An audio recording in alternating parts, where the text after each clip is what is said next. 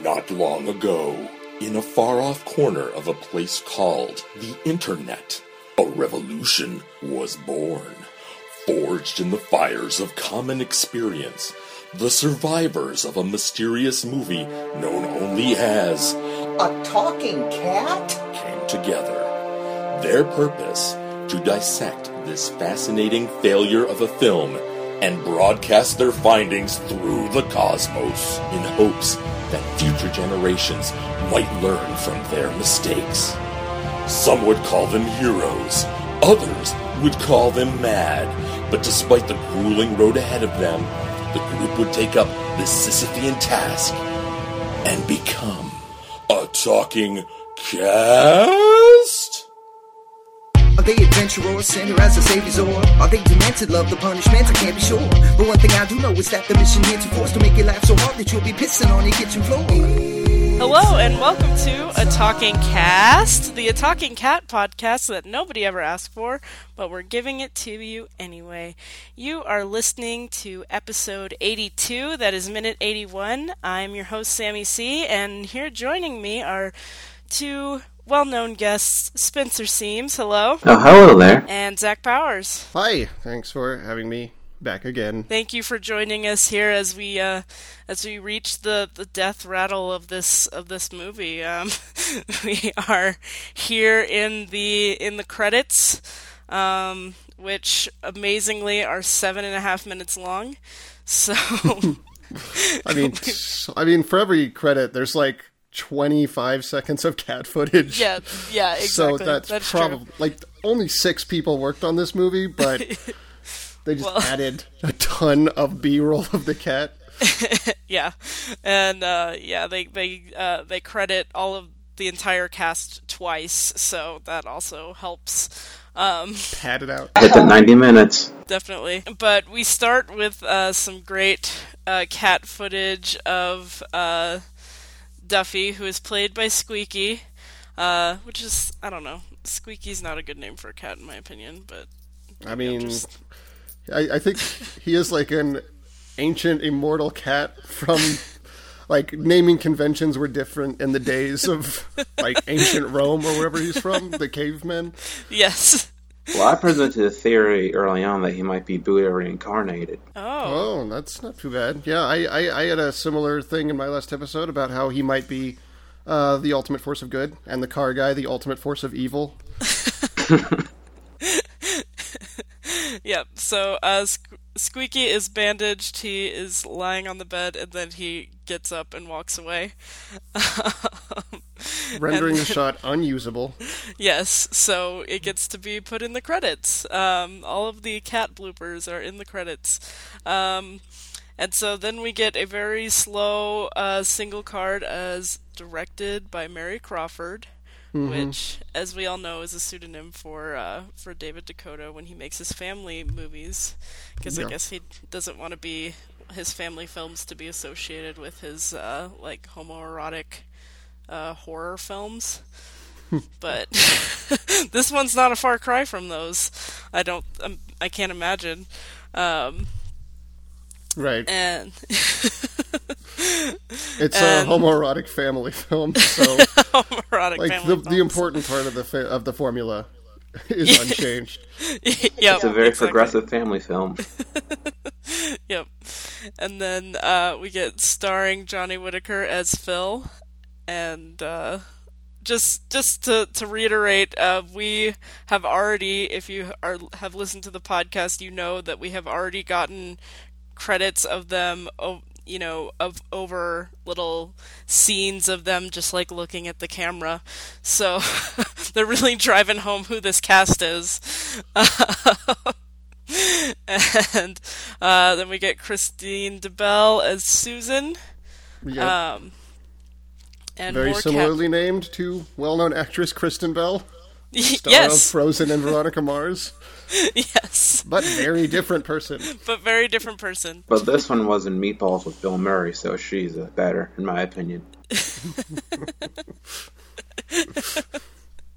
That's yep. true. As far as I know, Kristen Bell was never in a Bill Murray film. Well, and I don't think Chris- Kristen Bell has ever been on the cover of Playboy like Christine DeBell, so Uh... So there we go. There you go. Um, is then we get uh, a shot of just the cat being a cat, looking up doing at things.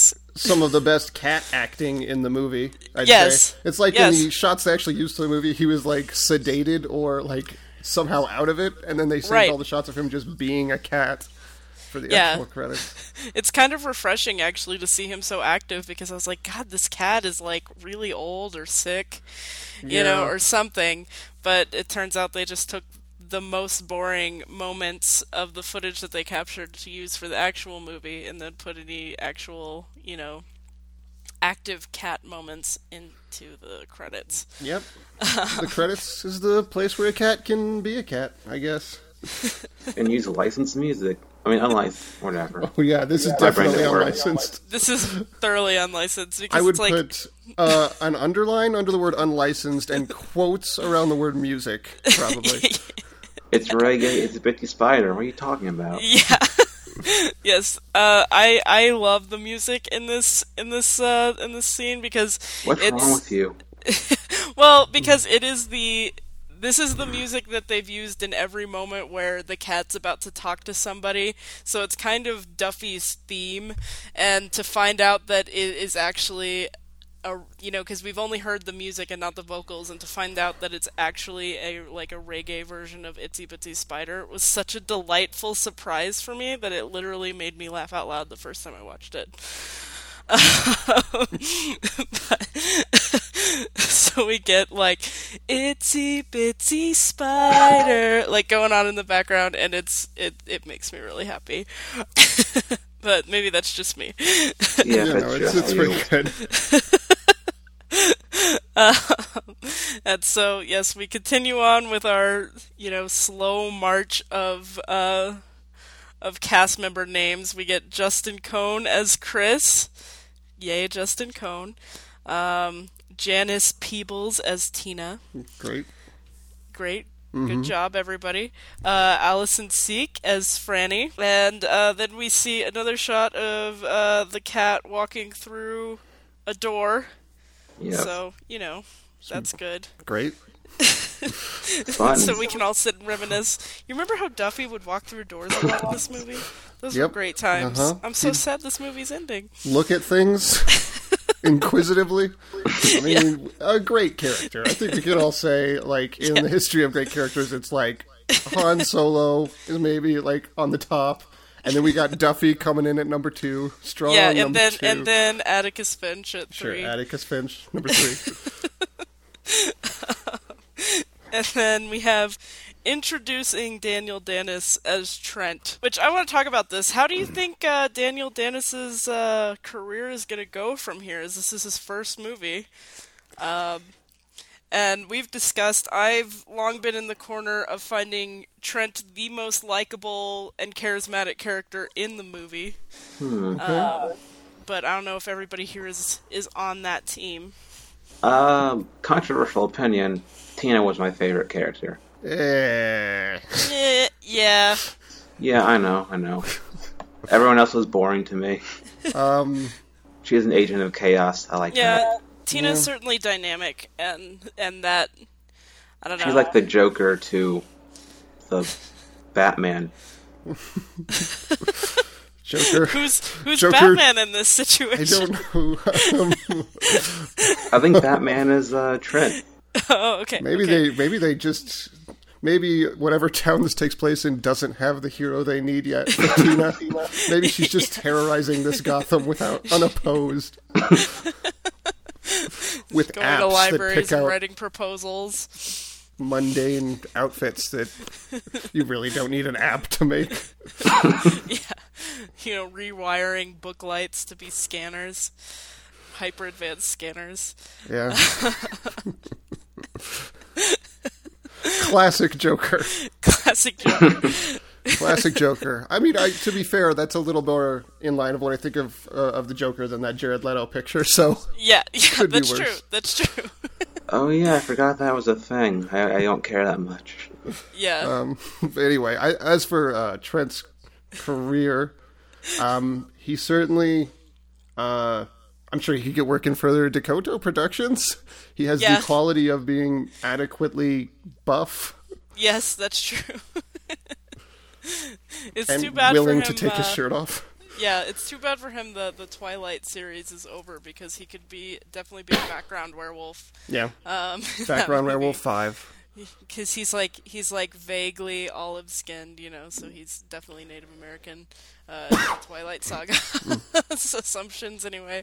But if they do a, a, a parody, uh, like date movie of Twilight, it can be him. Oh yeah, he would be great. He could do it.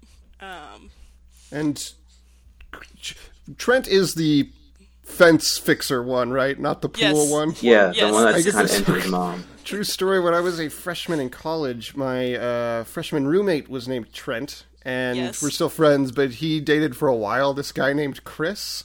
Oh my but God. Trent looked a lot like Chris looks like in this movie. Really? So I get them confused a lot. That's so funny. That's some weird parallels. Yeah, that's um, strange. Interesting. But yeah, just anyway, I just wanted to, to wish to take a moment to wish Daniel Dennis the best. I hope he is shirtless in many, many films to come. Mm-hmm. Um, mm-hmm. Keep working there. We believe in you, Daniel. But yeah, and that's where our, that's where our minute ends. Uh, so uh, we're here at the credits. Good movie, right? Great movie, best movie. I enjoy it. Uh, yeah, to quote Stephen Colbert, great movie or greatest movie. But yeah. Oh no, it's uh, in the good bad pantheon. Pretty good. I'd rate it. A, I, I I can't put it like. Trill to the room level, but I'll put it a solid, solid silver, silver level good bad.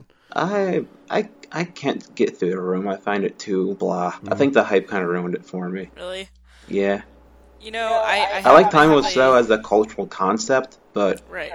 His but the room I, yeah, I found it kind of blah. Yeah. yeah. I have a bad movie confession to make. I still have not seen The Room. Oh.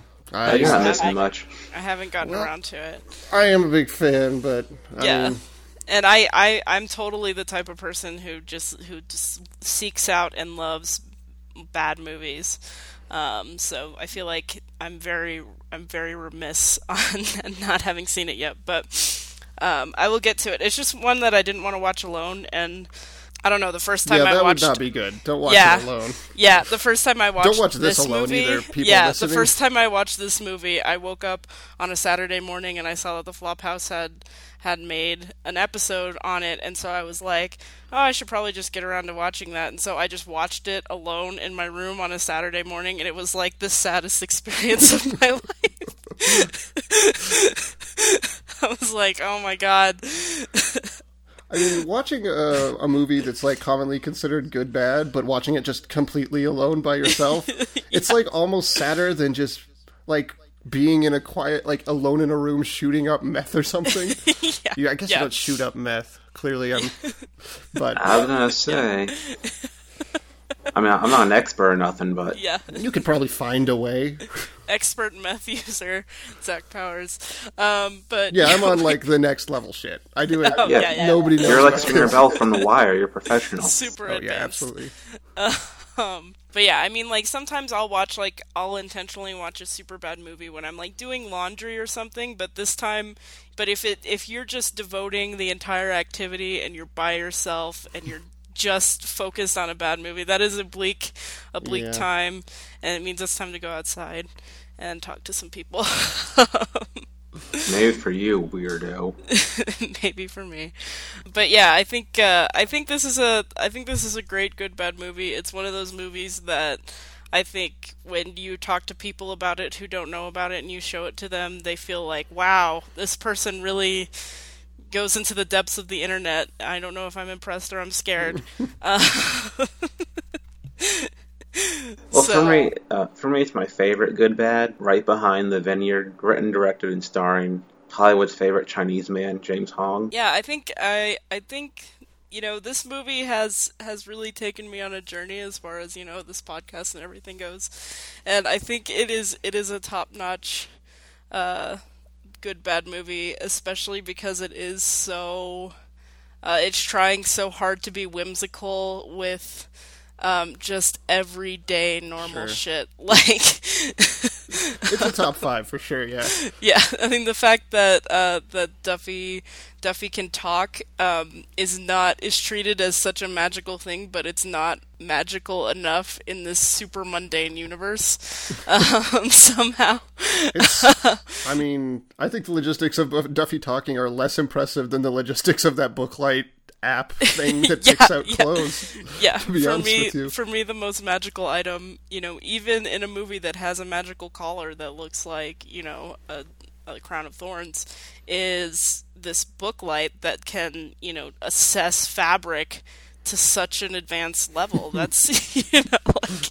Wait a second, is this a secret science fiction movie? Maybe. Maybe. Maybe they're maybe these are all like it's crazy people in some kind of invented reality. I'm not I'm not trying to show off, but I own A Christmas Puppy on D V D and there's no science fiction in that movie. Yeah. Um, This this oh. is, of course, hard sci-fi.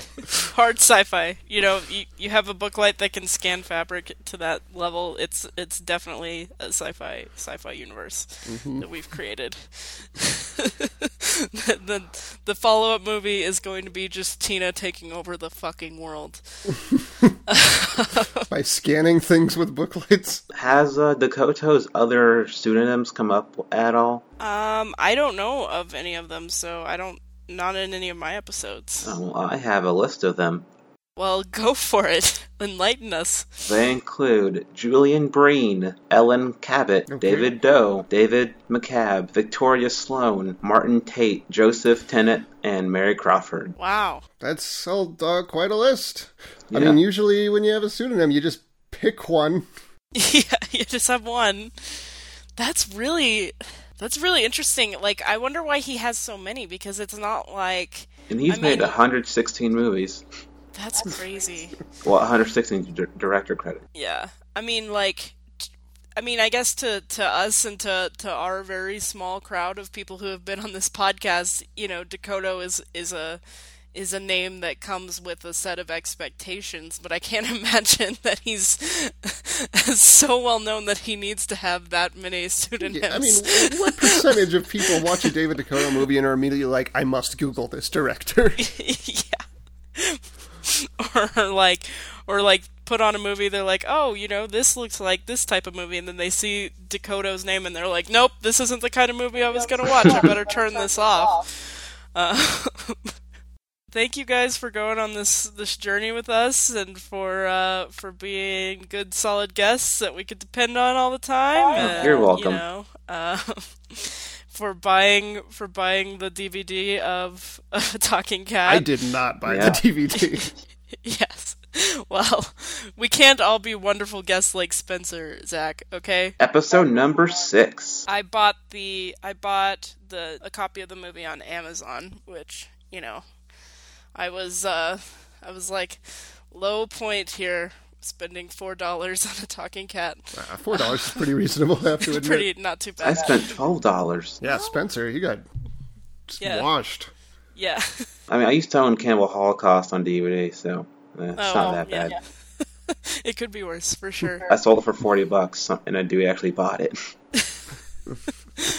I had a I had a um, a classmate who did like half of his um, his creative writing thesis. He like compared his his work to uh, Cannibal Holocaust, and it was like the most like that was the most difficult thesis presentation to get through. did he did his work include killing a turtle on film because Cannibal and tarantula does?